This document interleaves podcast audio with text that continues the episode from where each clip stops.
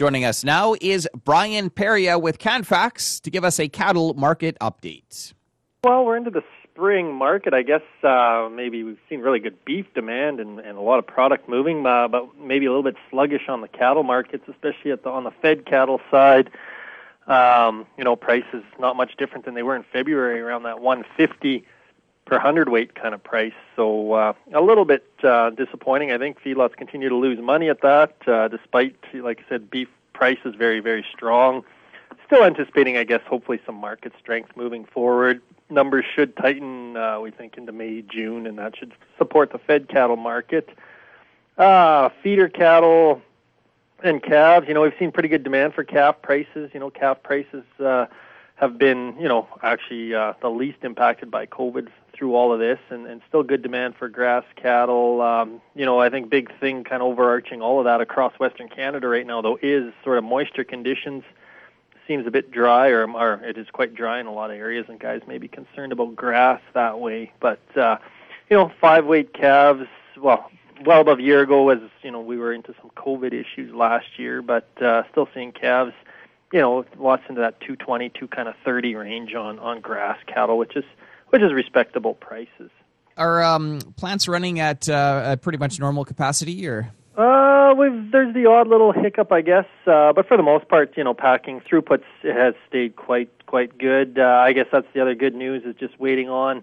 You know, there will be some uh, logistics to get everybody vaccinated, but with you know, especially Cargill is going to be focusing on getting their employees vaccinated. Uh, so there, there that will take some time, and some may slow the chain speeds a little bit for a week or so, but uh, again, once we get through that, uh, a lot more uh, sort of maybe some market security once once that gets done.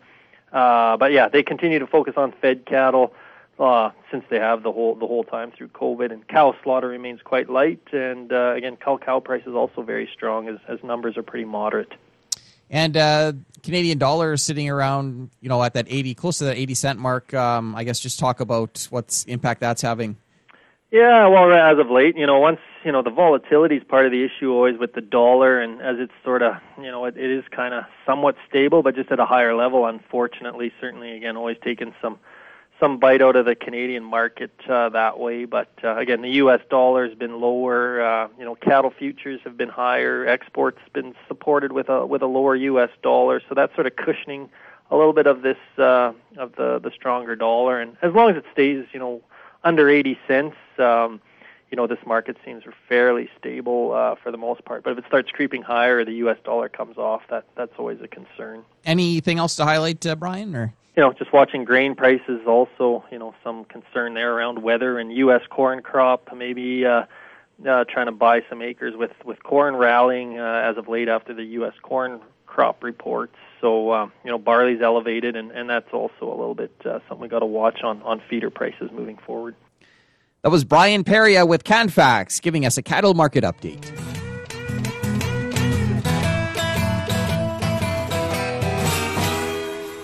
Continuing on today's Prairie Ag Wire, Glenda Lee Allen Vossler resumes her discussion with Drew Lerner, a senior agricultural meteorologist with World Weather Inc about the current drought like conditions that we see in many areas of the prairies and what we can expect going forward as we move into the new cropping season. A little relief in April and May. Uh, June's kind of a uh, kind of stuck in the middle. Uh, it could be still favorably moist, but we could end up uh, starting to dry down already.